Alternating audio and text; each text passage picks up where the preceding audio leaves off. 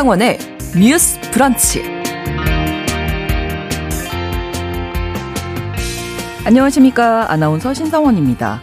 고용노동부 자료에 따르면 최근 4년간 20세 이하 청소년을 고용한 업체 4만 7,500여 곳을 점검한 결과 무려 78.2%가 노동법을 위반한 걸로 나타났습니다. 청소년 근로권익센터의 상담 건수도 몇 년 사이에 5만 건이 넘었는데요. 상담 내용으로는 임금 체불이 42.6%로 가장 많았고요. 성희롱, 또 폭언, 폭행 때문에 상담받는 경우도 600건이 넘게 있었습니다. 이렇게 청소년 노동자를 대상으로 임금도 주지 않고 법도 지키지 않는 나쁜 어른들이 많았다는 건데요. 오늘 첫 번째 뉴스픽에서 일을 처음으로 시작하는 청소년 노동자들의 노동 환경, 그 권리에 대한 이야기 나눠보겠습니다. 요즘 SNS를 타고 일명 바디 프로필 인기가 대단합니다. 바디 프로필은 바디와 프로필의 합성어인데요. 운동이나 식단을 통해서 만들어진 최상의 몸을 기념해서 사진으로 남기는 거죠. 이제는 유명인, 인플루언서에 그치지 않고 많은 사람들이 바디 프로필을 촬영하고 있는데요. 뭐 워낙 인기다 보니까 관련된 사진 몇 번쯤은 접해 보셨을 겁니다. 자신을 관리하고 기념한다. 뭐 정말 멋지지만 일부에서는 지나친 식단 조절과 운동량으로 인해서 섭식장애 같은 건강 이상, 또 요요 현상을 우려하는 전문가들의 목소리도 나오고 있는데요. 오늘 두 번째 뉴스픽에서는 바디 프로필 열풍과 그 이면 함께 살펴보겠습니다. 10월 11일 수요일 뉴스 브런치 문을 열겠습니다.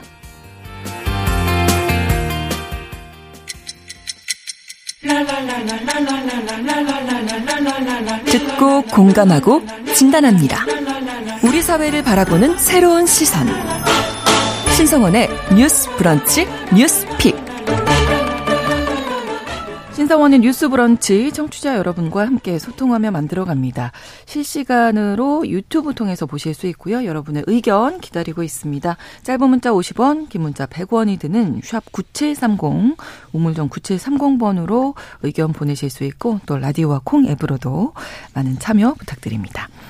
수요일에 뉴스픽 시사인 임지영 기자 나오셨고요. 그리고 수요일마다 함께하는 강전의 변호사 휴가 중이라서 오늘은 한겨레 신문 박다혜 기자와 함께하겠습니다. 어서 오세요, 두 네, 분. 안녕하세요. 네. 네, 안녕하세요. 자, 첫 번째 뉴스픽 좀 안타까운데요. 청소년 노동자를 대상으로 법을 지키지 않았다 이런 얘기인데 청소년 노동자 대상으로 법 지키지 않은 고용주가 어느 정도나 많은 건지 먼저 임지영 기자님 설명해 네, 일단 주시죠. 올해로 좀 한정하면요. 청소년 고용한 사업장 10군데 가운데 9군데 상당히 근로기준법 같은 노동 관련법을 위반하고 있는 것으로 확인이 음. 됐습니다. 네. 국회 환경노동위원회 소속 민주당 우원식 의원이 고용노동부에서 자료를 받았는데요. 올해 8월 기준 만 20세 이하 청소년을 고용한 사업장 중에 그 8,300여 곳 대상으로 근로감독을 해봤더니 네. 7,300여 곳, 88% 수준이거든요. 음. 여기가 노동관련법을 위반하고 있는 것으로 집계가 됐어요. 위반한 건수가 18,500여 건이라서 네. 사실 한 곳당 한 군데를 넘는 거거든요. 한 그러네요. 곳당 평균 2.5건을 위반한 것으로 나타났습니다. 그리고 최근 4년으로 확대를 하면 네. 4만 7천여 곳 가운데 3만 7천여 곳이 노동법을 노동법을 위반해서 네. 78.2% 10명 10군데 가운데 8군데가 위반하고 있는 거죠. 음. 네, 그리고 또 연도별로 보면은 더 심각한 게 그 2019년에는 만여 곳 중에서 9,500여 곳, 95.4%거든요. 2020년에는 확 줄어요. 한 46%로 줄어드는데 이게 팬데믹의 영향 코로나 때문이죠. 보여요. 2020년부터였으니까. 네. 2021년에는 다시 93.8%, 아. 또 2022년에는 76% 정도로 기록이 돼서 팬데믹으로 사회적 거리 같은 걸 시행했던 2020년 제외하면 매년 그러네요. 70% 이상 되는 수치입니다. 청소년들이 직접 노동법 위반이다 이렇게 신고한 사건도 꽤 많다고요? 네, 노동 당사자가 그 위반으로 직접 신고한 사건이 2020년부터 2022년인 지난해까지 3년 동안 네. 평균 6,692건에 달했거든요. 네. 신고 사건 대부분은 과태료 부과 정도로 이제 종결이 됐는데 어, 이 중에서 11.8%는 검찰에 송치가 됐어요. 그만큼 네. 위중한 법 위반인 사안인 것들이 있었다는 거죠. 네. 자, 청소년 근로권익센터라는 곳이 있어서 이곳에 이제 상담을 받을 수 있는 곳인데 여기 또 그 상담 건수가 만 건이 매년 넘었다. 그 내용을 보면 임금 체불이 역시 가장 높았다는 거죠. 네, 맞습니다. 그 청소 그러니까 우리나라에서 지금 취업을 할 수 있는 나이는 네. 만 열다섯 살 이상이거든요. 음. 아무리 빨리 해도 이제 뭐 고등학생, 고등학교 1학년부터 이제 취업을 할 수 있는데 네, 네. 이 청소년 근로권익센터가 이제 고용노동부에서 운영을 하는 곳이고 음.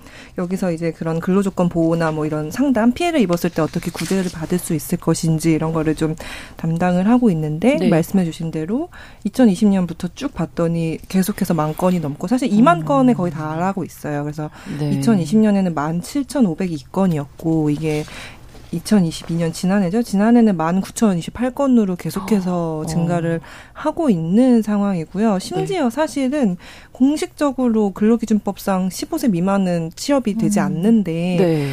어, 이 상담 건수를 보면 만 14살 이하가 상담을 받은 경우도 아. 이 최근 3년 동안 한 255건이나 된다고 어, 해요. 그래서 뭐 어. 취업을 할 수밖에 없는 뭐 어떤 뭐 불가피한 상황이 있었거나 뭐 해서 네. 뭐 어쨌든 제대로 확인이 나이 확인이 안 된 상태에서 취업을 했고 그래서 더 불이익을 입었지 않나라는 음. 생각이 드는데 말씀해주신 대로 임금체불 건수가 제일 거의 많죠. 2만 건이 넘고 네. 많고 실제로 저 아는 분 중에도 어렸을 때 편의점 알바를 음. 하신 적이 있다고 해요. 근데 보통 사실 받아야 하는 근로기준법상 주휴수당 이런 걸 하나도 못 받아서 음. 근데 이제 그분은 아, 이런 게 이게 공식적인 기관이 있는 거 사실 모르고 인터넷에서 이제 보시고 막 주휴수당 받는 법 막 이런 거 어. 엄청 막 검색해가지고 네, 네. 그거를 고용주한테 알려서 그분은 그래서 나중에 받으셨다고는 어, 해요. 근데 네, 네. 스스로 자신을 구제를 와. 하신 건데 그나마 이제 이런 주휴수당 이런 걸 어. 알고 있었어요. 그렇죠. 본인이 찾아서 알고 그러니까 있었으니까 검색을 하신 거죠. 아시니까. 네, 검색했고 내가 뭔가 덜 받은 것 같다라고 음. 생각을 해서 그런 건데 건데 사실 이렇게 하, 대응하기가 사실 현실적으로 쉽지는 않, 않은 상황이죠. 사실. 그렇죠. 그 음. 외에도 사실은 뭐 폭언이라든지 성희롱 이런 아, 것도 맞습니다. 문제잖아요. 맞습니다. 실제로 청소년분들이 그 노동 현장에서 이제 말씀하시는 목소리를 들어보면 그냥 어 예쁜데 뭐 이러면서 이제 외모를 평가하거나 음. 신체에 대해서 어떤 품평을 하거나 뭐 실제로 신체를 접촉을 하거나 하는 네. 성희롱 성추행 사건들에 대한 얘기도 많았고 특히 이제 어쨌든 여성 청소년에게 그게 쏠릴 수밖에 없는 거고 최저시급 밑으로 주면서 이제 일을 하는 경우도 있었고 이런 증언들이 좀 계속 나오고 있는 그런 상황입니다. 네. 사실, 사실은 네. 노동한다고 하면 노동하는 청소년이라고 하면 대표적으로 현장 실습생 그렇죠. 있는 것 같아요. 어, 특성화고에서 이제 어쨌든 제도적으로 그렇죠. 업체에서 청소년들이 음, 음. 노동하는 것을 장려하고 있기 때문인데요. 네. 어, 올해 초에 인권위가 그 16년 만에 직업계고 현장 실습 실태 보고서를 내놨거든요. 음, 네. 그래서 2017년 기준으로 현장 실습에 참여한 660여 명하고 참여하지 않은 1,100여 명 가운데서 네. 이제 고교 졸업 1년 뒤에 기업에 재직 중인 이들 비교한 거예요. 그러니까 네. 현장 실습을 했던 사람들 아니 아니고 아니고 음. 그냥 들어간 사람들을 비교한 건데 네. 결과적으로 비정규직 비율이나 평균 연봉이나 사실은 유의미한 차이가 없었다 이렇게 음. 나왔거든요. 특히 좀 그 인권이 그 조사 면접에 응한 한 업체 사람이 있었는데 네. 이렇게 말을 했어요. 요즘 법이 강화돼가지고 아그 일반 노동자를 오너가 마음대로 해고할 수 음. 없다. 음. 그게 어렵다. 그런데 현장 실습생은 그 부담을 줄일 수 있는 것이 장점이다. 음. 이렇게 얘기를 했어요. 아. 그러니까 부족한 인력을 부담 없이 메울 수 있는 손쉬운 길이 현장 실습생이라는 설명이고 청소년 노동 이런 식으로 어, 소비되고 있다는 걸 보여주고 있는 거거든요. 현장 실습이 노동시장 진입에 긍정적인 영향을 미치지 못하고 있었고 음. 부담 없이 해고할 수 있는 어떤 도구로 음. 사용되고 있다 이걸 좀 보여주는 것 같아요. 네. 그러니까 이제 영화 다음 소위 그 생각이 안 날 수가 없는데 네. 예. 사실 뭐 회사에서 어떤 부당한 대우를 받고 어떤 사건이 있거나 할때 음. 성인이어도 음, 음. 뭔가 문제 제기하기 쉽지 않거든요. 근데 청소년들. 입장에서는 네. 어른들이고 맞습니다. 예, 어떻게 대처를 해야 될까요? 아, 쉽지 않죠. 혼자 혼자 대응하시는 건 사실 한계가 있으실 네, 것 네. 같고 네. 이런 경우를 대비해서 이제 정부가 아까 말씀하신 그런 센터 같은 걸 음. 운영을 하고 있어요. 근데 네. 이게 사실 두 곳이 있는데 고용노동부가 운영하는 곳은 청소년 근로권익센터고요. 여기는 네. 사실 사실은 근데 청년까지, 그러니까 법 법률상 청년까지도 사실 상담을 받고 있는 곳이라서 네. 우리 법률상 어제는 근데 청년 나이를 만 39살로 늘리겠다는 법이 나오긴 했는데 아직까지는 만 34살이거든요. 네네. 그래서 아무튼 청소년 청년 대상으로 이제 노동 음. 상담하고 근로권익 교육 같은 걸 진행하는 곳이 있고 네. 또한 군데는 우리나라에서 청소년 정책을 담당하는 부서가 여성가족부여 가지고 여성가족부도 비슷한 센터를 하나 운영을 하고 있어요. 그래서 네. 이름은 비슷합니다. 청소년 근로보호센터라고 해서 네. 여기 또 어쨌든 내가 어떤 문제가 생겼을 때 상담을 해주시기도 하고 내가 이제 어떤 일을 구할 때 뭘 체크해야 되는지 그런 체크리스트를 안내를 해주기도 하고 그런 노동인권 같은 거 교육하는 바, 방법 그 다음에 이제 뭐그 전자 근로 계약서 쓰는 방법 이런 것들도 좀 안내를 해주고 있어서 네. 혹시 좀 일에 일을 해, 해야 해야 하는 상황인 분들이라면 이 두 군데 홈페이지는 한 번씩 들려보셔도 좋을 것 같아요. 네, 청소년 근로 보호센터가 네. 있는데 네. 이제 예산이 지금 삭감됐다 이게 문제인 거잖아요. 이제 관련 얘기를 저희가 여러 차례 뭐 네. 외국인 노동자도 마찬가지고 그 센터들이 다 지금 어, 폐지되게 예산이, 네, 없다 보니까 네. 음. 여가부가 지난해는 12억 7,300만 원 들여가지고 청소년 근로권익 보호 사업을 했거든요. 네. 근데 이 예산안이 전면 폐지가 됐어요. 그 이유를 보면 네. 노동부하고 중복되는 사업이 있다 음. 이거거든요. 그 지난번에 예산안 발표할 때 부처 간 유사 중복 사업을 통폐합하고 강도 높은 지출 구조 혁신을 통해서 예산 효율화하겠다. 또 음. 절감된 예산으로 약자를 두텁게 지원할 수 있도록 편성했다고 하는데 네. 사실은 청소년이 노동 약자이기도 하기 때문에 네. 기능 중복을 이유로 뭔가 노동권 보호 사업 관련 예산을 전액 삭감한 부분에 대해서는 음. 좀 비판의 목소리가 나오는 것 같아요.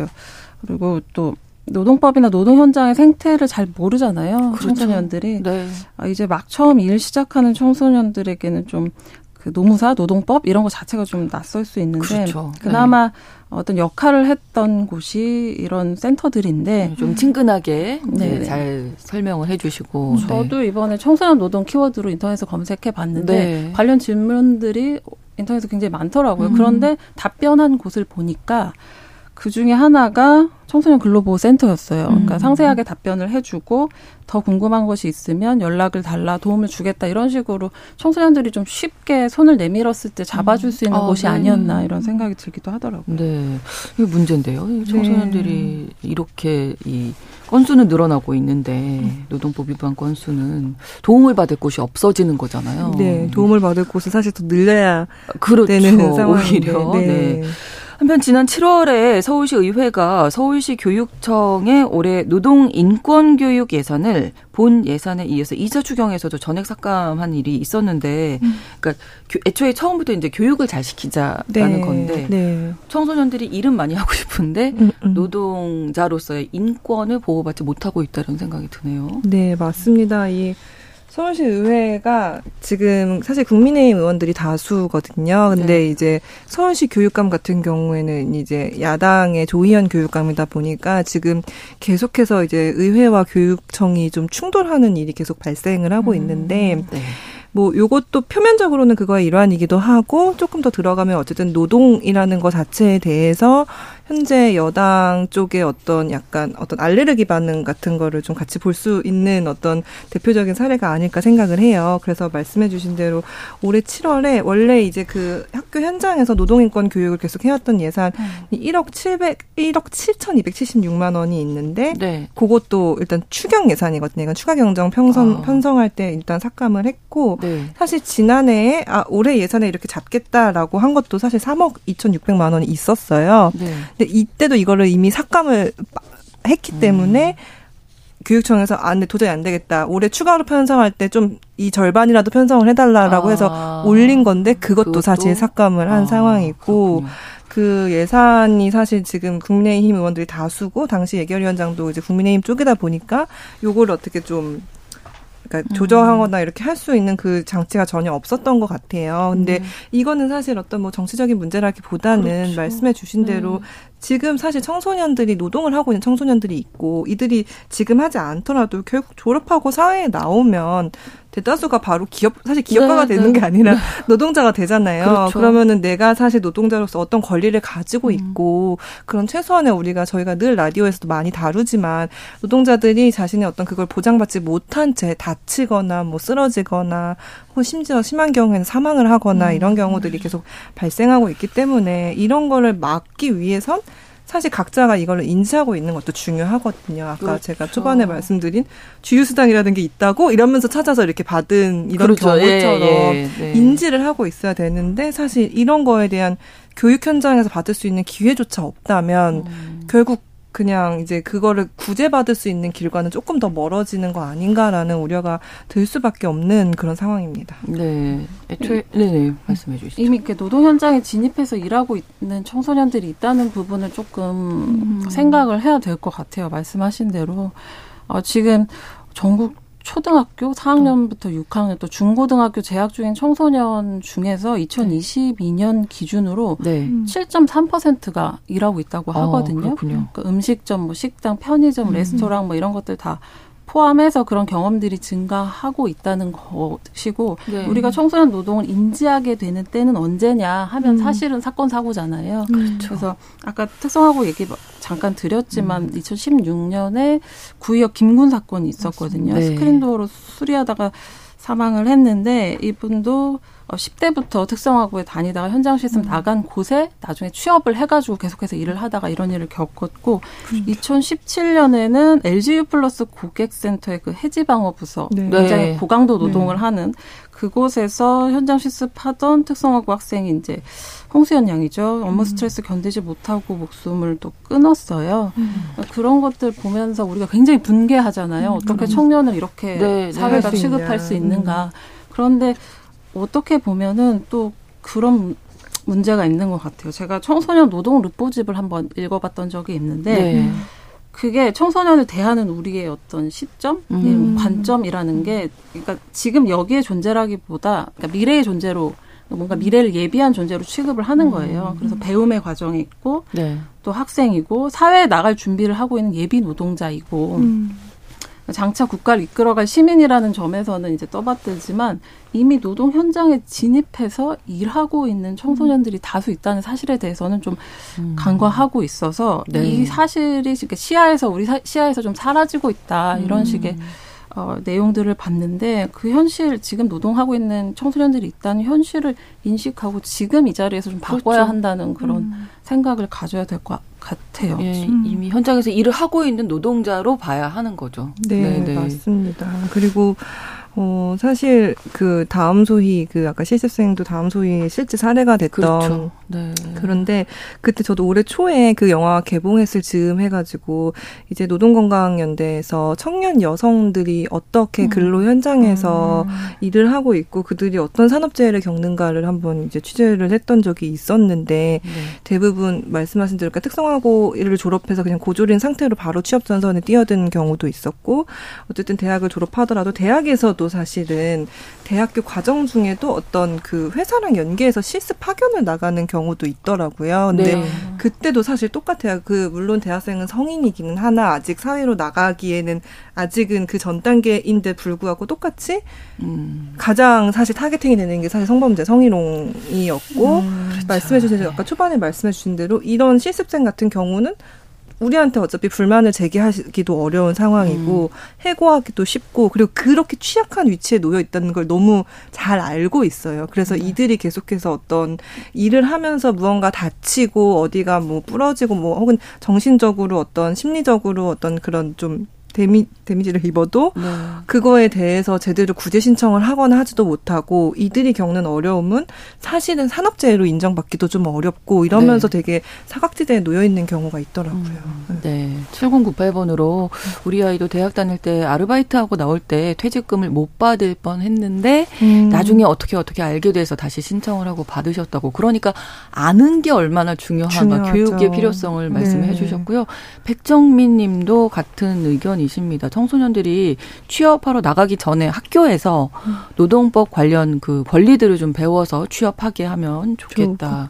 그렇게 하는 건 어른들이 해야 되겠죠. 그럼. 네, 그 노동법 네. 관련해서는 진짜 실용 교육이기 때문에 네, 네, 해야 네. 될것 음. 같아요. 네. 그렇습니다. 그 시작이 중요한데 그렇지 음. 못한 우려스러운 상황들을 오늘 말씀을 드렸는데 그 말씀 나누고 싶은 어. 예, 마지막으로 그 이런 조사도 하나 있더라고요. 그 아르바이트 경험이 있는 일단 서울에 거주하는 중고생을 대상으로 조사를 해봤더니 네. 그 중에 한 44.6% 정도는 근로계약서도 작성하지 않고 아까 말씀드린 임금체불 문제를 너무 흔하게 음. 겪고 있는 거예요. 그래서 기자님께서 계속 말씀을 해주시는 대로 어 그러니까 이미 일을 하고 있는 이들이 있고 사실 당장 아니더라도 어쨌든 노동 현장에서 노동자로 일을 해 나갈 사람들이기 때문에 네. 그런 거에 대한 사실 노동 교육 자체에 대한 거에도 조금 더 관심을 기울여야 될 것 같고 네. 사실 한국이 지금 특히 현재 정부가 어떤 이 노동이라는 말에 대해 제가 알러지 반응을 보인다고 했잖아요. 근데 이제 독일이나 프랑스나 이런 데서는 실제로 학생 때부터 초등학교 때부터 이 노사가 교섭을 하는 걸 체험 학습을 한다고 해요. 오, 그래요. 그래서 그런 걸 배운다고요. 오. 이제 어, 이제 회사랑 어떻게 얘기하는지 그게 그리고 우리의 권리가 될 수 있는지 이런 거를 배우고 어. 프랑스에서는 산재 대응을 어떻게 할 것인지 이런 거를 학교 현장에서 사실 어. 배운다고 해요. 음. 그래서 우리가 어제 저희가 사교육 영어 문제 다뤘는데 사실 국영수를 배우는 거 이상으로 사실 굉장히 중요한 그렇죠. 교육이 아닌가. 실질적인 좀, 문제도 네, 사실. 네, 그런 생각이 좀 듭니다. 예, 네. 임지영 기자님. 좀 너무 옛날이긴 한데 저 중학교 때도 친구들이 아르바이트 했던 기억 아, 나거든요. 저희도 네. 패스트푸드점에서 아르바이트 하는 친구들 있었어요. 저희 네. 순대촌 근처. 근데 거기 업체가 너무 많았는데 네. 너무 옛날이라서 최저임금이 굉장히 낮았던 걸로 기억하는데 학생들은 최저임금 대상이 사실은 아니고 그냥 쓴 거니까 천, 천 몇백 원이었어요. 음. 한 시간 일하면. 근데 이제 업체 비교해서 어, 어디는 뭐 이모네 뭐 삼천네 막 이렇게 있는데 어디는 100원 더 준대. 이게 또 학생들 사이에서 어, 소문이 나거든요. 어, 근데 100원, 200원 더 준대. 이걸 가지고 아. 서로 정보를 공유하고 네. 어, 뭐 교복 입고 심지어 일을 하고 뭐 이랬던 아, 맞아요, 생각이 맞아요. 나요. 근데 네. 그런 일들에서 지금 그때는 인터넷이 사실은 발달하지 않았을 때라서 음. 뭐 노동 이나 이런 자신의 권리에 대해서 좀 알기 어. 려운 구조였지만 지금은 좀 나아졌겠지만 근본적으로 좀 나아졌나 이런 부분은 그러니까요. 조금 좀 나아져야 네. 하는데 그렇지 못 못하다라는 음, 오늘 말씀을 드렸는데 청소년 노동 관련해서 이 아이들의 권리 또 우리 어린들이 좀 지켜줘야 하지 않을까 싶습니다. 첫 번째 뉴스픽 마무리하고요. 두 번째 뉴스픽 잠깐 이야기하고 잠시 후 2부에서 또 계속 이야기 나눌 텐데 말씀 앞, 앞에서 드렸던 대로 요즘 뭐 SNS 통해서 뭐 바디 프로필 네. 열풍이 대단합니다. 두 분은 어떻게 시도를 좀 해보셨는지 모르겠는데 전혀 아 전혀가 그냥 전혀 저와 상관없는 다른 세계의 이야기인 네. 것 같아요. 그렇습니다. 저도 마찬가지입니다만 건강하기 위해서 이제 몸을 만드시고 그거를 좀 자랑하시는 기념하는 거죠. 네, 네. 기념하고 네, 자랑하고 네, 네. 이제 좀 누가 좀 많이 봐줬으면 좋겠고. 음, 음. 근데 이게 오히려 건강에 대한 우려 얘기가 나오는데 맞습니다. 바디 프로필 어떻게 찍는 건지 먼저 임지영 기자님이 알려주시겠습니다. 네, 2030 세대 중심으로 제가 네. 찾아보니까 바디 프로필은 2030 세대 중심으로 SNS에서 열풍이 불고 있는데요. 네. 아, 이 촬영을 위해서는 거의 한 2, 3개월 동안 엄격하게 아, 식단 관리를 해야 되고요. 체지방률을 최소화하는 게 핵심이거든요. 맞아요, 맞아요. 근육량을 최대화로 늘리고 그래서 나트륨, 지방, 탄수화물 섭취를 엄격하게 제한하는 식단을 하고요. 그렇게 근육질의 몸을 만든 후에 모델처럼 사진을 찍어서 기록에 남기는 겁니다. 그러니까 몸을 만드는 데서 그치는 게 아니라 메이크업 받고 스튜디오에 음. 가서 이제 바디 프로필 전문 스튜디오가 네, 많이 있어서 많더라고요. 네, 거기 네. 찾아가서 사진을 찍고 약간의 음. 보정을 거쳐 음. 흡족한 결과물을 본인이 가져가는 것. 네. 네. 바디 프로필은 그런 거라고 합니다.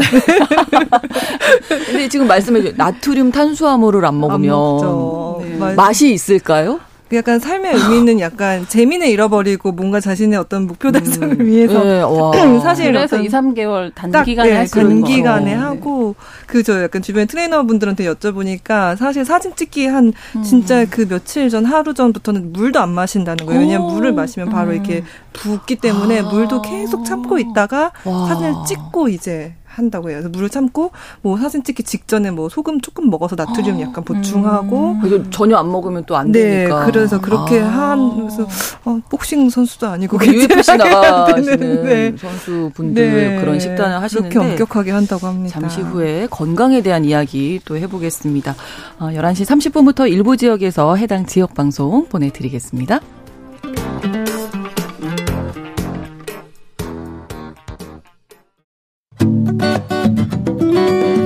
여러분은 지금 KBS 1라디오 신성원의 뉴스 브런치를 함께하고 계십니다. 네, 저희가 요 한 20초 동안 또 많은 이야기 나눴는데요. 어, 바디 프로필 저희 세 명은 안 하는 걸로. 못 하는 거, 안 하는 안 거. 하는 둘 다. 네, 못할 것 같고요. 코로나19 지나면서 또 유행이 좀 많이 더 되는 것 같다 이런 생각도 들더라고요. 주변에 많이 보셨어요? 사실은 지금은 정점 찍고 좀 내려오는 단계 아닌가 이런 생각이 들기도 하는데 그 음. 바디 프로필 스튜디오를 전문적으로 운영하시는 예. 분 얘기 들어보니까 확실히 코로나19 때 호황이었다고 오. 하더라고요. 그러니까 아. 이게 자, 몸을 만드는 게 스스로에게 집중하는 그런 형태의 아, 운동이잖아요. 그렇죠. 네. 같이 하는 활동도 아니고 그렇죠. 그래서 그렇죠. 그때 팬데믹에 뭔가 운동하기 적합하기도 음. 했고 홈트 음. 같은 거 집에서 하는 것도 유행하기도 네. 했고요. 음. 그래서 이때 음. 약간 돌잔치나 이런 것들 많이 취소됐었거든요. 아. 그래서 돌잔치 사진을 하시는 분들이, 분들이 이쪽 바디 프로필로 네. 아, 이렇게 넘어오시기도 하고 네. 그래서 많이 생겼고 지금 또 포화 상태고 그렇다고 음. 하더라고요. 그래서 이제 중년 분들한테도 이런 것들을 좀 음. 권유하는 그런 흐름이 생길 정도로 아, 네, 그런 것 같아요. 박다해 기자님 왜 인기를 끌었다고 보세요? 아, 근데 뭐 사실 저희 기억하시겠지만, 네. 몸, 몸짱이라는 그 단어, 옛날 단어지만, 아, 기억나시죠? 그리고 말씀하신 사실 이게 뭐, 몸짱 아줌마 해가지고 계속 아, 그렇게 아, 등장하신 분들도 그래요. 계셨고, 어, 예, 예. 이 몸에 대한 선망? 그 특히 외모에 대한 지상주의가 굉장히 강한 한국에서에 나타날 수밖에 없는 굉장히 자연스러운 흐름인 것 같고, 네. 그게 이제 사실 말씀하신 대로 이게 어떤 트레이너 업계와 그 바디 프로필 스튜디오 하는 산업과 이게 다 또 연계가 돼 있어서 이렇게 음. 사실 그런 고객을 많이 유치할수록 이런 personal training을 음. 받으시는 분들 그리고 그거에 이제 그게 트레이너 분들한테 또 경력이 되다 보니 아 그렇죠. 계속해서 좀 그런 걸 하면서 아 권유 아 PT 받으세요. 그럼 어 PT 받으시는 김에 한번 이거 찍어보시는 거 어떠세요? 우리 헬스장 이런 분들도 있어요. 이렇게 엄청 광고를 하더라고요. 근데 네. 저는 사실 초반에 그 약간 그 여성 특히 여성들이 운동할 때 제 주변에 뭐 여성분도 찍고 남성분도 찍은 사례가 있는데 네, 네. 저는 사실 몇 년 전만 해도 여성들이 근력 운동을 하는 게 좀 늘어나면서 음. 긍정적이라고 봤어요. 그때 그렇죠. 왜냐하면은 그 이전에는 음. 무조건 다이어트는 그렇죠. 절식을 통해서만 음. 해야 되고 여성은 깡말라야 되고 네. 약간 이런 것들이 더 있었어서 음. 아 차라리 그거보다 그래 사실 여성이 실제로 살아가면서도 필요한 게 근력이기 때문에 그렇죠. 근력 운동을 하는 흐름이 생긴 거는 참참 바람직하다라고 처음에는 생각을 했었는데 네. 이게 사실 조금 더 시간이 지나고 이 바디 프로필이라는 어떤 그 대형 산업들이 생기고 그게 또 이런 인스타그램 같은 SNS를 통해 이제 쫙 이렇게 되면서 어, 이게 어떤 몸에 대한 또 음. 어떤 그런 뭐랄까요. 강박적인 인식을 되게 좀 강화하는 방향으로 음. 발전이 됐다고 할까요? 그러니까 사실 그 정말 제가 그 장은실 선수라고 네. 레슬링 네. 하시는 네. 선수분이 찍으신 게 있는데 정말 건강하게 음. 건강한 시선에서 본인의 그 운동하신 그 흔적이 남아있는 몸을 찍으셔서 되게 제가 그 되게 좋아하는데 사실 제가 요즘 나온 바디 프로필 사진들을 보면 그런 건강한 정말 근육을 만든 사진이나기보다는 모르겠어 음. 제가 느낄 때는 음. 그냥 사실 되게 뭐랄까 그러니까 어떤 나의 이런 그 몸을 대상화하는 방식으로 음. 찍히는 경우가 훨씬 더 많아서 네. 이게 건강한 흐름인가 저는 좀 되게 우려가 많이 그 어떤 포즈 뭐 됐거든요. 뭐 이런 포, 네. 것들을 네. 포즈 의상? 이게 그냥 네, 네. 어 정말 기능적으로 근육을 보여주는 음. 것 시라기보다는 네네. 네. 이게 사실 또 우리가 정말 고정관념적으로 가지고 있는 여성의 아름다움에 대한 그 인식을 음. 그리고 그거에 대한 고정관념을 굉장히 강화하고 여성을 좀 어떤 그런 성적으로 대상화하는 음. 방식으로 계속 진화하고 있다, 확산하고 있다 이런 생각이 좀 들더라고요. 저는. 네. 저는 SNS 영향이 좀 가장 크지 네. 않나 그렇죠. 그 네. 몸매를 기록하고자 음. 하는 욕구와 음. 보여주고자 하는 욕구 이런 것들이 맞물려서 그리고 약간 좀 생각이 드는 게 요즘에 리추얼이라고 해가지고 네. 뭔가 규칙적인 습관을 가지고 음, 뭐 일상에 뭔가 활력을 불어넣는 뭔가 네. 그 일상 습관, 뭐 독서, 글쓰기, 명상 이런 것들 맞아요. 한 다음에 이제 온라인으로 네. 인증샷을 올리고 아, 이런 네네. 것들 꽤 많은데 사실 운동도 마찬가지 아닌가 음. 뭔가 보여주고 자기 개발 차원에서 인증하는 음. 문화가 맞습니다. 그런 것들을 좀 부추기는 네. 것 같다는 생각이 들더라고요. 네. 그래서 아무튼 네. 뭐 너무 대단하다고 생각이 듭니다. 들긴 하지만 네, 네 정말 김나경님은 어떻게 나, 말씀해 주셨냐면 네. 일시적인 자기 만족을 위한 몸 학대다. 어, 근데 정확해요. 사실 이게 저희가 앞에 살짝 말씀을 해주셨지만 그 바디 프로필 사진을 찍기 위해 관리하는 식단을 음. 우리가 그거를 남은 평생 동안 그걸 유지하고 평생 그렇게 먹을 게 아니라면 정말 100% 요요 현상이 올 수밖에 없거든요. 그리고 몸은 요요 현상을 반복할수록 사실은 건강하지 않고 네. 체중도 사실 점차 늘어날 수밖에 없고 근데 이게 사실 하셨던 분들의 얘기를 들어보거나 하면 내가 한번 내가 생각할 때 내가 만족하는 그 최상치를 찍어보고 내가 네. 봤잖아요. 그러면은 그전까지 없었던 강박도 생기는 거예요. 내가 아. 어, 오늘은 이거 좀 늘어난 것 같은데 오늘은 아. 사실 운동 강박도 사실 있거든요. 네, 네, 네. 어, 근육이 좀 없었던 것 같은데 어, 군, 음. 뭐 내가 여행 잠깐 다녀왔더니 군살이 좀 늘었네. 음. 이거에 대해 더 스트레스를 많이 받으시더라고요. 음. 근데 우리가 과연 사실 정말 선수분들이 운동 경기를 위해서 조절하는 게 아니라면 이렇게 사실 식단을 조절하는 거는 그 인간의 음. 영양 체계에도 사실 맞지 않는 음. 거거든요. 그래서 장시간 못 하는 거기도 하고요. 그렇죠. 이런 거를 좀 다 같이 고려할 수 있으면 좋겠다라는 생각이 음. 들어요. 아, 확대가 맞다는 생각이 드는 게 어, 어. 말씀하신 그 운동선수 네. 격투기 하시는 분 네, 영상을 네, 제가 네. 본적 있어요. 네. 그러니까 어 체급에 맞는 몸을 만들기 위해서 한 12시간 안에 7kg를 빼는 맞아요. 거예요. 이게 가능한가? 12시간에 네, 7kg를 그걸 봤더니 굉장히 충격적이었던 게 와. 일단 땀복 입고 줄넘기를 하고 발열 크림이라는 게 있대요. 뭐 그걸 바르고, 바르고, 뜨거운 물에서 찜질을 하고 이걸 계속 반복하는 어, 거예요. 수분을 다 빼는 거예요. 그렇죠. 12시간 동안. 네. 근데 이게 엄청나게 대단하지만 사실 이건 직업적인 측면이 그렇죠. 있는 네, 거잖아요. 네, 네. 근데 일반인이고 굉장히 극단적으로 식단을 제한하는 게 좀 엄청난 일인 것 같아요. 신체를 제어하고 뭐 통제하고 이런 부분이 좀 긍정적인 면도 있지만 respect하는 네. 측면도 있지만 네, 네, 음, 네. 네. 좀 너무 열풍이다 보니까 좀 과해지는 부분에 대해서 네. 두 분이 말씀 네. 주셨는데 박미영님께서는 이제 가장 멋진 몸을 가졌을 때의 모습을 사진으로 남기는 것 의미 있는 음. 것 같은데 또 요즘 이 바디 프로필 찍는 비용이 엄청나게 아, 또 비용도 엄청 나더라고요. 비싸다고 들었다고 이것도 또 문제가 될 수 있잖아요. 네, 그 업체마다 아마 비용이 조금씩 다를 거고 사실은 이 운동에 들이는 비용이 PT 비용이 또 장난 네. 아니더라고요. 아, 네. 그거를 PT 네. 받고 네. 스튜디오 촬영하고 음. 메이크업까지 하다 보면 수백만 원대로 가기도 하고 그렇더라고요. 네. 네. 김선미님께서는 바디 프로필이란 평소에 꾸준히 운동하며 일정한 주기를 정하고 몸의 변화, 몸의 fit 등을 스스로 촬영해서 체크하는 게 가장 효과적이고 음. 음. 건강한 몸을 만들 수 있습니다. 이렇게 남겨 정답을 정답을 남겨주셨습니다. 어제 네. 음, 네. 건강이라는 가치를 사실 넘어서는 음. 방식으로의 바디 프로필은 좀 본인을 위해서도 지양을 해야 되지 않을까라는 네. 생각은 들어요. 아마 한번 네. 해보고 나시면 아우 다시는 못하겠다 그런 생각하실 아, 거예요. 그렇게 현실적으로. 네네네. 네, 네. 진짜 인생의 어느 시점에 딱 네. 정점 찍었을 때 한번 기록 남기고 싶다. 이 정도 음. 용도지 이걸 지속하겠다는 음. 생각 자체는 그렇죠. 아예 맞아요, 안 하시는 맞아요. 것 같아요. 근데 좀 조심하셔야 될 부분은 그냥 뭐 어, 영상이나 뭐 바로 그 검색어에 바디 프로필 부작용만 검색해 보셔도. 굉장히. 많은 유명 유튜버가 뭔가 예. 그 바디 바디 프로필 준비 과정에서 겪은 부작용에 대해서 음. 증언하고 있는 내용들이 많이 있거든요. 네. 뭐 거식증, 폭식증 기본, 요요 현상은 기본이고요. 네. 특히 여성 같은 경우에는 생리 중단 뭐 이런 맞아, 것들도 있기 흔하죠. 때문에 탈모, 아, 그렇죠. 네. 탈모. 네, 음, 네. 사실 중고등학교 때 친구들이 과하게 다이어트를 해도 맞아요. 그 생리 중단 맞아요. 현상이 발생해서 이거는 청소년기 너무 심각하다 아, 이렇게 그렇죠. 했는데 이게 네. 너무 심한 경우에는 그렇게까지 네. 갈수 있다는 것들을 네. 조금 인지하고 계시면 좋을 것 같아요. 네. 네. 그리고 음. 좋은 탄수화물은 드셔야 되, 됩니다. 살아남기 위해서는.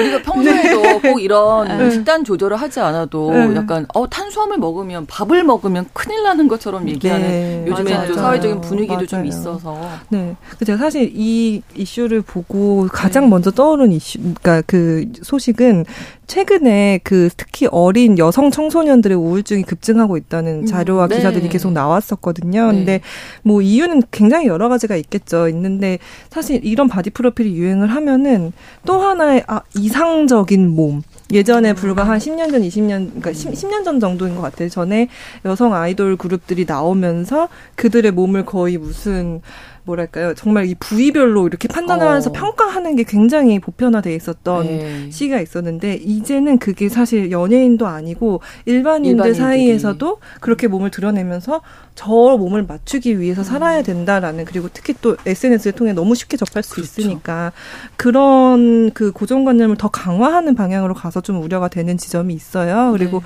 실제로 뭐 논문들을 몇 개를 좀 찾아보니까 어그 이런 성 고정관념들이 실제로 여성 청소년들한테 우울증에 영향을 미친다고 하더라고요. 음, 그래서 네. 이내 그렇죠. 몸을 인식하는 방식에 대해서도 좀 네. 같이 고려가 됐으면 좋겠다는 그런 음, 생각이 듭니다. 육체적인 건강, 정신적인 음. 건강을 네. 잘 챙기셔야 되겠습니다. 수요일에 뉴스픽 마무리하겠습니다. 시사인 임지영 기자, 한겨레 신문 박다혜 기자 두 분과 함께했습니다. 오늘 고맙습니다. 네, 고맙습니다. 감사합니다. 신성원의 뉴스 브런치는 여러분과 함께합니다. 짧은 문자 50원, 긴 문자 100원이 들은 9730. 무료인 콩앱과 일라디오 유튜브를 통해 참여해주세요.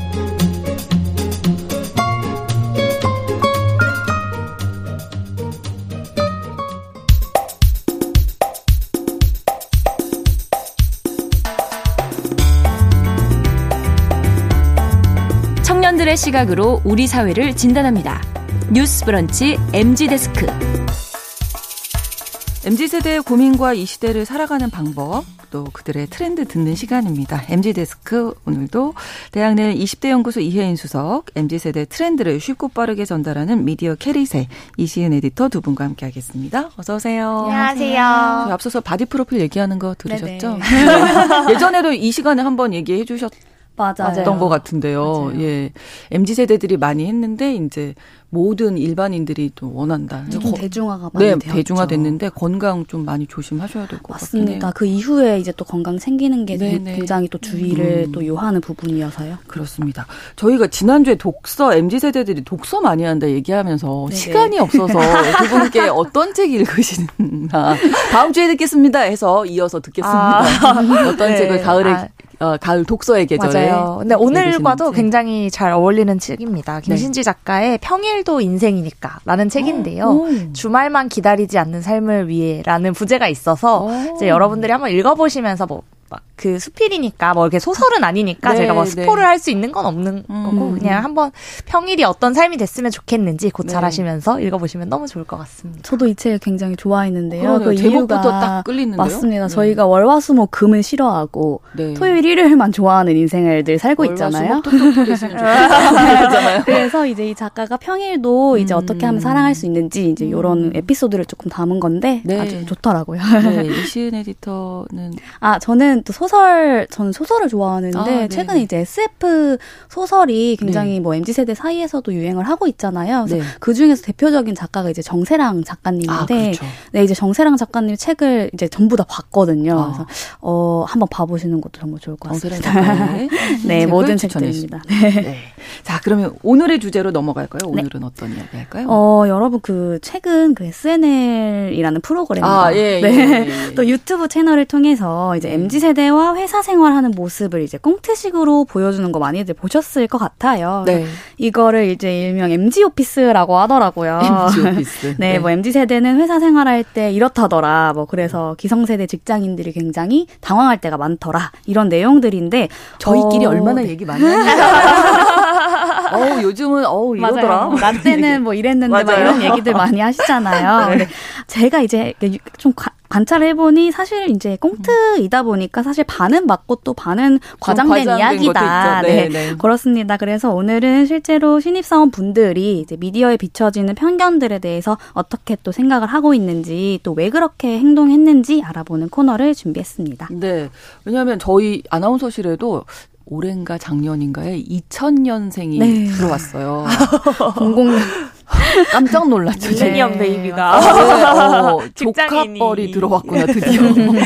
어. 예, 이제 G세대라고 하더라고요. 네. G세대도 회사에 입사를 하기 시작한 거죠. 맞습니다. 21년부터 이제 G세대가 이제 신입 사원으로 입사를 어. 했다라는 이제 소식이 많이 들려왔는데 네. G세대는 이제 96년생부터 2010년대 초반 출생자를 음. 뜻하잖아요. 그래서 MG에서 이제 G만 얘기하는 거예요. 맞습니다. 아. 그래서 96년생이 4년제 대학교를 만약 졸업을 했다라고 네. 가정 을 했을 때 21년이 바로 이제 지세대가 대학을 졸업을 하고 취업을 이제 준비했던 시기라서 음. 그런데요.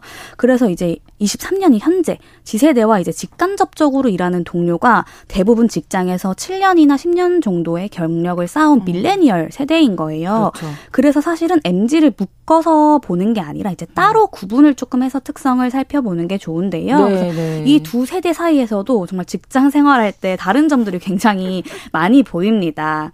그래서 이제 밀레니얼이 이제 대표적으로 어떤 오해를 하고 있는지 이제 그런 것들을 좀 제보를 음. 받아봤고요. 네. 그래서 이제 첫 번째 로 이제 가지고 온 논쟁이 바로 이제 이어폰 논쟁입니다. 재밌는 이야기들이 많을 것 같은 이어폰 그 이게 그 프로그램에 나왔던 거잖아요. 이제 일을 하는데 이어폰 이렇게 꽂고 에? 네? 아, 이렇게 이렇게 일해야 능률이 올라갑니다. 네, 네? 이런 대사들 하던 네, 맞아요. 예. 후배가 이제 무선 이어폰으로 좀 노래를 들으면서 일을 한다는 그 썰이 인터넷에 올라와서 화제가 많이 되었고 네. 그게 이제 또 그 코너에서 패러디가 음. 된 것인데요. 네. 사실 선배 입장에서는 후배가 필요할 때 부르면 좀 바로 듣지 못해서 답답하다라는 의견이 있을 수밖에 없을 것 같아요. 그렇죠. 네. 회사에서 이어폰을 근데 꼽고 일하는 것이 음. 기본적으로 맞느냐 라는 이제 논쟁이 시작점인 음. 거죠.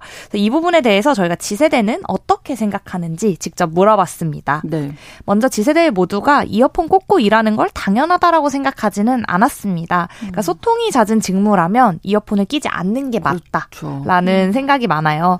직무 특성상 통화할 일이 많다거나 뭐 선배들과 한 공간에서 음. 커뮤니케이션을 많이 해야 한다면 이건 예의가 아니지 않는가라는 그렇죠. 생각을 네, 네. 본인들도 스스로 하고 있습니다. 음. 하지만 대부분 이거는 이 이어폰을 끼는 행위가 어떤 의미냐면 네. 업무에 나 지금 바짝 집중하고 싶다라는 오. 의미의 이제 소통으로 느낀다는 거예요. 오. 예를 들어 업무 시간 8시간 내내 우리가 이제 누구랑 이제 대화하면서 업무하진 않으니까. 그렇죠. 자기가 이제 문서 어. 정리하는 시간들이나 뭐 혼자 정리할 시간도 필요하니까 음. 한 30분에서 1시간 이내로 좀 짧게 음. 업무를 처리해야 된다. 그러면 나 혼자 이렇게 집중해서 하고 싶다라고 할때 음, 네. 일부러 이제 이어폰을 어. 낀다. 뭐 그런 끝내고 싶은 하겠다. 네, 심리로 네네. 이제 이게 오히려 이제 표현을 한다고 아. 생각을 한 거죠. 이어폰을 껴서 저 지금 이거 하고 있어요. 약간 이런 느낌인 거죠. 네, 네 벌써 그렇게 생각하는 것 같은데요. 그래서 이제 나랑 말하기 모습을. 싫구나. 어 맞아요. 그렇게 뭐 나랑 소통하기 싫을까 어. 이렇게 이제 리더분들이 사실 당황을 네. 할 수는 걸지 있을 말라는 거예요. 얘기구나.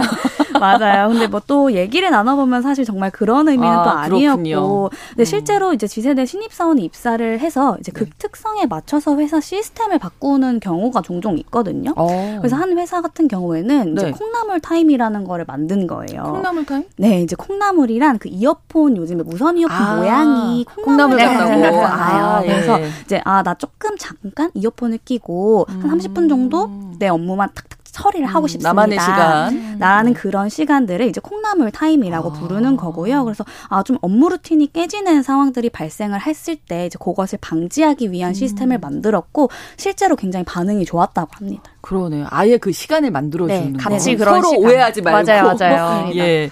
자, 두 번째로 신입사원 관련 키워드 중에서 3요. 라는 게 있네. 3요인가요? 네, 뭐, 맞습니다. 이건 무슨 얘기인가요? 네. 보통 이제 3요라고 하면 3요? 이걸요? 제가요? 왜요? 라고 이제 대묻는 신입사원들이 많아졌다라고 해서 이제 후배들이 예, 세 가지 아. 요를 계속 묻는데 이게 맞아? 약간 이런 음. 마음이 드는 선배들의 패러디입니다. 예. 요게 이제 선배들이 제일 많이 얘기합니다. 자꾸 물어보더라. 뭐 그래서 이제 그게 선배들한테는 좀 어떻게 비춰지냐면 네. 주어진 역할만 하는 좀 수동적인 태도라거나 음. 본인이 맡은 거를 왜 자꾸 나한테 계속 되묻지? 네, 라고 네, 이제 네. 느껴서 그런 후배들의 삼요를 많이 쓴다. 음. 이 후배들의 삼요가 선배들을 떨게 한다. 뭐 약간 이런 기사들도 많이 났더라고요. 네. 네. 이게 이제 글로벌과 국내 트렌드가 같은데 미디어에서 많이 다뤘던 조용한 음. 퇴직이라고 음. 불렀던 것과 좀 이어지는 양상의 모습이라고도 볼 수 있습니다. 근데 이런 모습이 사실 모든 후배, 뭐 모든 신입사원에게 나타난다고 일반화할 수는 없고 또 많이 아시는 것처럼 개인의 특성이 크지만 이제 이런 특성이 또 후배들에게 좀 빈번하게 나타난다라는 이 배경에서 궁금한 점이 많으신 것 같아요. 네. 사실 후배가 이 삼료를 반복하는 이유는 매우 복합적인데요. 이제 체계와 지시를 잘 따르는 선배였다면 특히 많이 음, 당황스러우실 그렇죠. 것 같아요. 네. 근데 이 질문을 이제 반문이라고 생각하시기보다 정말 질문에 가깝게 이해하시면 됩니다. 아, 정말 궁금해서. 네, 한마디로 이 업무의 당위성이 좀 먼저 이해가 되어야 어. 내가 그래서 그 당위를 이해하고 그걸 바탕으로 열심히 잘하고 싶다라는 뜻인 거죠. 음. 근데 물론 조금 태도적으로 만약에 어 이거 제가 어떻게 해야 돼요?라고 묻는 음. 것과 이걸요?라고 하는 거는 그렇죠. 좀 차이는 있겠지만 살짝 과장된 것이죠. 그렇죠. 그렇죠.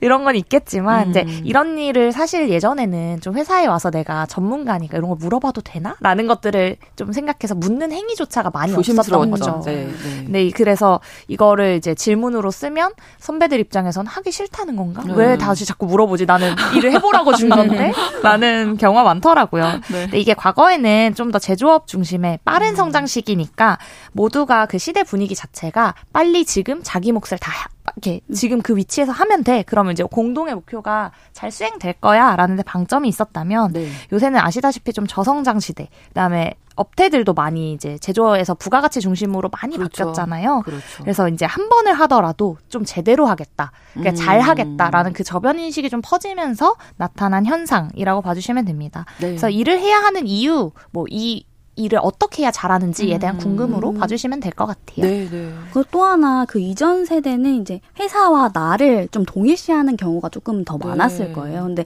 지금은 사실 회사와 나를 좀 분리하려는 경향이 굉장히 많이 보이는데 음. 그 때문에 이제 회사 입장에서만 좋은 일이라는 생각이 드니까 이제 그런 거거든요. 그래서 음. 예를 들어 하나 이제 사례를 좀 들어드리면 네. 정시 퇴근만 하는 후배설을 좀 들어볼 수가 있겠는데요.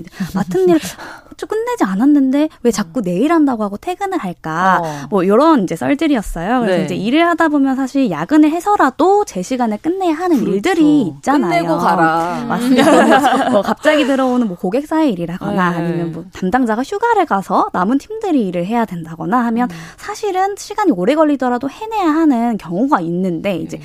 때 앞뒤를 좀 다 자르고 이제 우리 야근해서 끝내자. 그냥 이렇게라고 얘기를 하면은 사실 오해가 생길 수 있습니다. 아. 그래서 이제 선배가 아, 야근을 좀 나한테 강요하네. 그래서 음. 지세대 입장에서는 어 내가 왜요? 이렇게 음. 생각이 이제 들 수밖에 없다라는 거예요. 그래서 음. 사실 이때 좀 꼭 회사 입장이 아니라 본인의 업무에 어떤 도움이 되는지를 기준으로 이제 설명을 하면 좀 오해가 덜할 음, 수 그렇죠. 있습니다. 네. 그래서 이걸 좀 힘들더라도 끝내야 본인의 다음 일정에 좀 차질이 없기 때문에 이렇게 내가 제안을 하는 것이다라는 이제 음. 식으로 하면 아 회사 입장이 아니라 선배가 내 일정을 생각해 주는구나라고 이제 생각을 해서 조금은 음. 네덜 오해가 이제 쌓인다라는 거죠. 그러네요. 네. 네그 시대가 많이 변했고 그 사이에 서로 자라온 배경이 다르다 보니 맞습니다. 예 이렇게 좀 서로 오해하는 경우가 많았던 음. 건데 소통 과정에서 좀 오해가 쌓인 거죠. 그러네요. 네, 좀 이해 소통을 통해서 또 많이 풀 수 있겠다 이런 생각이 들고 소통을 하려면 이제 호칭도 해야 되는데 이 호칭에 대한 의견이 정말 많더라고요. 무슨 무슨 님 이렇게 요즘에 맞아요. 많이 부르는데요. 요즘 대부분의 회사들이 이제 님 문화라든지 네네네. 네, 네. 영어 닉네임을 많이 쓰기 네. 시작했어요. 그래서 직급을 떼고 이름 더하기 님으로 음. 부르는 거죠. 네. 뭐 예를 테 이를테면 뭐 제가 시은 을 시은님 이라고 네네. 부르면서 이제 이야기를 한다거나 네. 대표님도 모모님이라고 부르는 아, 경우가 아, 성함의 님 네. 아, 뭐 대표님 누구 대표님이나 아. 대표님으로 부르지 않고 아, 그래요. 그리고 뭐 영어 닉네임을 쓰는 회사 같은 경우에는 정말 글로벌식으로 뭐 영어 이름이 대표님이 케빈이다 그러면 케빈 이렇게 부르기도 한답니다. 음, 케빈님도 아니고 네. 그냥 케빈. 네. 아. 그래서 이거에 대해서 이제 지세대가 어떻게 받아들이고 있을까 궁금했는데요. 네. 이제 긍정 부정 두 가지 의견 다 들려드리고자 합니다. 네. 먼저 긍정 의견은 효율적인 커뮤니케이션에 도움이 된다라고 생각을 하는 거예요. 그러니까 음. 예를 들어 음. 회의를 할 때 누구님 하고 이제 존칭어를 선배들에게 사용하기 시작하면 네. 이제 이거 하나하나 의견을 내기가 너무 어렵다라는 음. 거죠. 그러니까 사실 신입 사원들은 어떤 의견을 내는데 좀 가뜩이나 좀 자신이 없고 조심스러운데 음. 여기에 이제 존칭까지 들어가 들어가면 좀 어렵다라는 것과 네. 그다음에 장점 중에 하나는 직급이 헷갈리지 않는다. 아. 어떤 선배가 지금 대리님인가 과장님인가 약간 그런 시즌들이 있는데 아, 그냥 누구님 이렇게 부르면 어. 헷갈리지 않고 실수하지 않을 수 있다라는 음. 이야기를 하는 부분이 많이 있었습니다. 그러네요. 네. 근데 사실 음. 이런 것들이 이제 조금 이제 오해가 생길 수 있는 부분이 어 지금 이제 입사를 하는 신입사원 음. 친구들은 어 그저 그냥 평등한 그런 문화만 원한다. 뭐 땡땡님이라고 부르는 그런 네. 회사가 되게 수평적이라고 느껴지고 정말 네. 좋게만 생각을 한다. 이제 요런 이제 오해가 있을 수 있는데 사실은 음. 이제 반면에 조금 더 불편하다라는 의견도 많았어요. 아, 님으로 부를 때. 네네. 네. 그래서 그래도 아 무래도 뭐 팀장님이나 대표님이나 이렇게 높은 직급의 경우에는 사실 이름만 부르기엔 너무너무 부담스럽다. 음. 그래서 아예 이제 부르지 않고 바로 말을 이제 시작해버리는 아, 거예요. 네. 네. 그래서 이제 어느 회사는 그래서 이제 음. 뭐 누구는 님으로 또 누구는 그냥 직급으로 이렇게 음. 부르는 경우가 있다라고 하는데 네. 사실상 모두에게 이제 통용이 되지 않는 거라면 사실 의미가 없는 문화다. 아. 이런 이제 지적도 나오고 있고요. 그래서 네. 뭐 완전 뭐 일반적으로 그냥 계속 뭐 평등하게 뭐 모모 님이라고 부르고 싶어요는 이제 아니라는 점. 그렇군요. 네네. 네. 또 한 가지 그 무알콜 맥주 논쟁이 있다고요. 이게 어떤 얘기예요? 어, 네. 이것도 사실은 조금 재미있었던 저는 내용이었는데요. 네. 근데 지난 이제 5월에 직장인 커뮤니티에 회사에서 무알콜 맥주 마시는 신입사원이 있다. 이제 요런 글이 올라온 음. 거예요. 네. 근데 이제 어 무알콜 맥주를 이제 신입사원이 그냥 아무렇지도 않게 팀장님도 계시고 부장님도 계시는데 네. 무알콜 맥주를 자리에서 어, 먹고 있더라. 그래서 나는 아. 이걸 봤는데 너무너무 당황을 했고 그래서 구체적으로 이제 아, 뭐라고 네, 지적을 하진 않았지만 이게 뭐가 왜 문제지? 오. 무알콜 맥주 마실 수 있지 않나? 네. 그래서 네, 이제 이 사무실에서 음. 넓 넓은 공간에서 아, 모두가 보고 있는데 그렇게 마시는 게 본인은 굉장히 아, 당황스러웠나 봐요. 회사 안에서. 네네네. 아, 그건 좀 자리에서 네. 먹, 탄산음료 먹는 것처럼 커피 아, 마시는 아, 것처럼. 그거, 아, 그건 좀. 그 자리에서 뭘거면 아, 이렇게 따가지고. 점심 시간에 이런 얘기인 줄 알았어요. 아 점심 시간 아니고요. 그 회사 내부에서. 아, 그건, 그건 좀이에요. 네. 그래서 이제 그게 어. 너무 너무 당황스러워서 어. 따로 지적을 하지는 않았지만 네. 그래도 나는 이게 내가 꼰대라서 그런 건지 너무 불편해 보인다라는 이제 글이었던 거예요. 음. 거기에서 도 이제 댓글에 찬반 논란이 굉장히 거셌는데 네. 사실 이 의견도 지세대 모든 사람의 의견이 그렇다라고 말하기는 사실 조심스러운 면이 있습니다. 네. 하지만 우리가 눈여겨 봐야 할 의견들이 몇 개 있었는데 반대 의견으로는 사무실에 이제 손님이 많이 오니까 좀 불편하다 아무래도 음. 이제 그런 의견이 있었고요. 네. 찬성 의견을 우리가 조금 봐야 하는데 네. 최근에 이제 공유 오피스라고 네, 네. 이제 모든 이제 스타트업이나 회사 네. 이제 공유적으로 이제 사무실을 같이 이용하는 그렇죠. 공간이 있잖아요. 근데 거기에 이제 탕비실이나 이제 쉬는 이제 공간에 보면 무알콜 맥주가, 구비가 되어 있다라는 거예요. 와. 그래서 이제 이런 환경적으로 이제 변화가 생기다 보니까 어 네. 이거 좀 당연했는데 나한테는 이제 네. 그런 이제 인식이 조금 있으면서 좀 자연스럽게 생각하는 이들이 많은 것 같기도 합니다. 네, 여기에서 저희가 마무리해야 할 것 같습니다. 이해인 수석의 이야기 제가 밖에 나가서 잘 들을게요. 두 분과 함께했습니다. 고맙습니다. 네, 감사합니다. 뉴스 브런치 수요일 순서 마치고요. 내일 다시 오겠습니다. 고맙습니다.